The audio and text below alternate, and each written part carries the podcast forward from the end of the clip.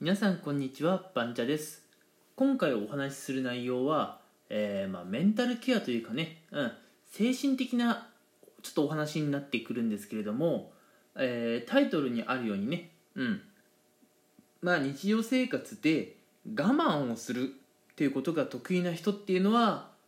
まあそれはそれで魅力的なんですが、えー残念ながら、えー、鬱になるリスクっていうのが、高いですよっていう話をねちょっとさせてもらおうかなと思います。うん。まああの特に日本人なんかはそうなんですが結構ね忍耐力を求められるのがまず日本人の特徴なんじゃないかなと思います、うん、まあその忍耐力を求められるのってね、うん、まああの人間のね歴史を遡っていくと、えー原始時代の時ね、えー結構あの生活が辛くて、うん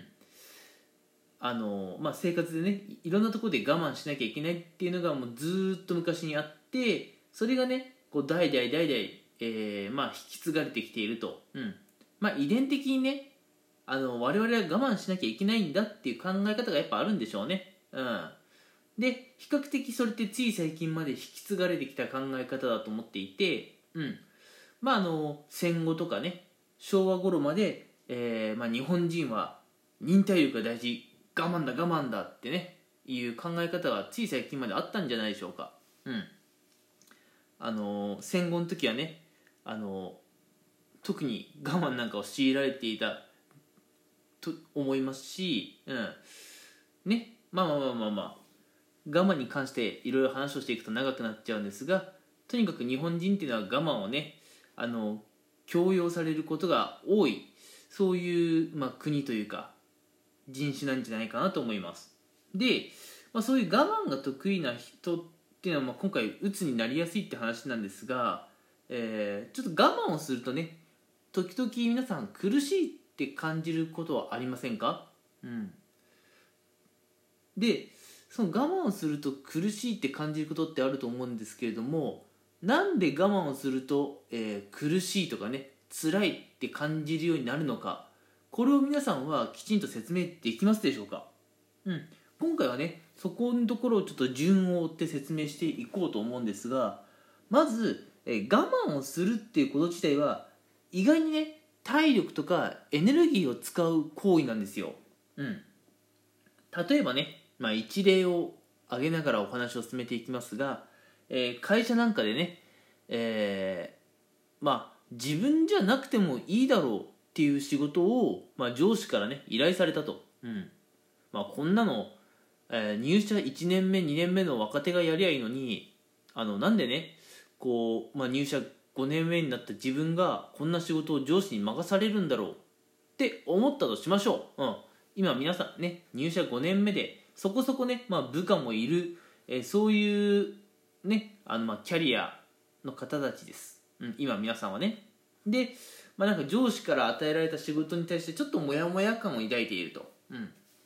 でそのモヤモヤ感をね、あのーあまり気にせずスルーすることができれば、まあ、さほど大した話ではないんですがえ上司からお願いされた仕事とかをねなんで俺がやんなきゃいけないのかなと、まあ、不満に思いつつ仕事に取り組んだとしましょう、うん、ただねやっぱりこうあんまり不満っていうのは口にするべきではないと思って多分皆さんねまずそこで我慢をすると思うんですよ。不満を言うことをね。うん。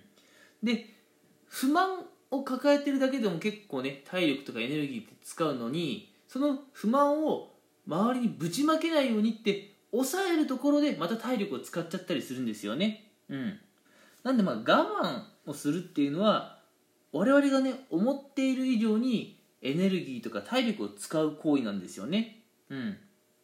でそうやって我慢をすることでエネルギーや体力を使うっていう生活を送っていると、えー我々ねやっぱり疲労が溜まってくるんですよ。うん。まあ我々疲労が溜まる原因って寝不足だとか残業が多いっていうね。それだけを考えがちなんですがあの毎日ね定時退社していても毎日8時間くらい寝ていてもねあの日々の、うん、日中のね過ごし方とか日々のあの人間関係次第ではねたとえ定時で帰っていようが1日8時間寝ていようがねやっぱ疲れが取りきれないってことってあるんですよ、うん、で今お話したようにね、えー、我慢を日常的にしていてね日常的にあの体力とかエネルギーを無駄遣いしていると、まあ、本当に疲れが溜まりやすいんですね。で人って疲れが溜まりやすくなってくるとあの被害妄想とかねあるいはネガティブ思考が強くなってくるんですよ、うん、でそうやってね被害妄想とかネガティブ思考がね強くなってくるとまず皆さんの中で被害者意識が大きくなってくるんですね。で皆さんの中で被害者意識が大きくなってくる、うん。まあ、あのなんで自分だけっていうような考え方ですね、うん、こういう、まあ、考え方がね大きくなってくるとあの自分って、まあ、あんまり大した人間じゃないからこういう扱いを受けるのかなと、うん、自分ってそんなにすごくない人間なんだなっていうふうに自分で自分を信じてあげられないというね段階にまで達してくることがあるんです。うん。まあ、これがいわゆる自信の低下というやつです。うん。自分で自分を信じられない、すなわち自信が持てなくなってくると、あのー、もう本当にね、うつを発症する直前の段階まで行ってしまいます。うん。やっぱりね、あのー、うつ病をね、発症してしまう方っていうのは、自分に自信のない方が多いんですよね。うん、あの自分にこう自信のある方とかちょっと表現変えてあのずうずうしいような方ってうつとか発症しにくいんですよ。うん、だってうつをねその発症してしまう原因というかうつのね特徴とは全く正反対なあの性格とか考え方をお持ちなわけですから。うん。っ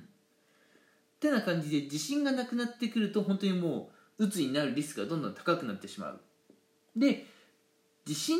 がねなくなってくるとあの皆さんのね日々の生活で皆さんの身に起きる、まあ、トラブル問題課題、うん、そういったものがね、うん。えー、必要以上にねハードルの高いものだと皆さん錯覚してしまうようになるんですよ。うん、であの皆さんの身にね起こる問題とかトラブル課題それを乗り越えるハードルがめちゃくちゃ高いなと錯覚するようになってくると本当にねもう自分じゃ何もできないんだというふうに思うようになってさらに自信がなくなっていくという。本当にもう負の連鎖に陥っちゃってでもう本当に自分は何もできないから多分世間に求められていないと。自分なんかいない方がいいんだと思ってまあうつとかをね発症しちゃったりするわけですよ。うん。であのちょっと話は長くなっちゃったんでね一旦この辺でまとめようかなと思うんですが、えー、我慢が得意な人っていうのはね、まあ、うつになるリスクが高いというところでじゃあうつをね発症するまでどういう流れがあるかっていうとまず我慢をすることで日常的に体力とかエネルギーを無駄遣いしてしまう。で体力とかエネルギーをね無駄遣いするような生活をしているとやっぱりねこう疲労がものすごく溜まってしまうので、うん、毎日ね8時間とか寝ても疲労が取りきれずにね疲労がどんどん溜まっていってしまうと、うん、で疲労が溜まっていくと被害妄想とかネガティブ思考が強くなってくる、うん、で被害妄想とかネガティブ思考が強くなってくると皆さんの自信の低下というところにつながってくるんですね。で皆さんの自信がこうどんどんどんどんなくなっていくと皆さんの身に起きる問題とかトラブルそれを解決するためのハードルっていうのが非常に高いものだと皆さんが錯覚してしまって自分じゃ何もできない、うん、自分はあのいわゆる社会不適合者だとかねなんとか思うようになって、えー、まあ自分の殻に閉じこもってしまう。鬱になってしまうっていうこういう流れになるわけですよ。うん、なのであのまあ我慢もね時として大事なんですが我慢しすぎないということが、えー、鬱にならないための、えー、最もあの大事なポイントなんですね。うん、なので、あのー、我慢をするくらいだったらもっと早めにね周りの方に SOS を出すだとか周りの方にねあの愚痴とか相談乗ってもらったり聞いてもらったりする方がいいんだと。うん、まああの一般的にはねやっぱり愚痴って言わない方がいいって言われてると思いますし私もねどちらかというと愚痴とかはねあんまり言わない方がいいのかなとは思うんですが自分の中に溜め込んでいつか爆発してしまうくらいだったら毎日こまめにねそういう不満っていうのをね、えー、自分なりのやり方で消化していくことの方が大事なんじゃないかなと思います。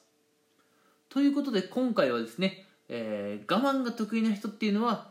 それはそれで魅力的なんだけど、えー、うつ病をね発症するリスクが高いので我慢のしすぎは要注意ですよっていう話をさせていただきました、うん、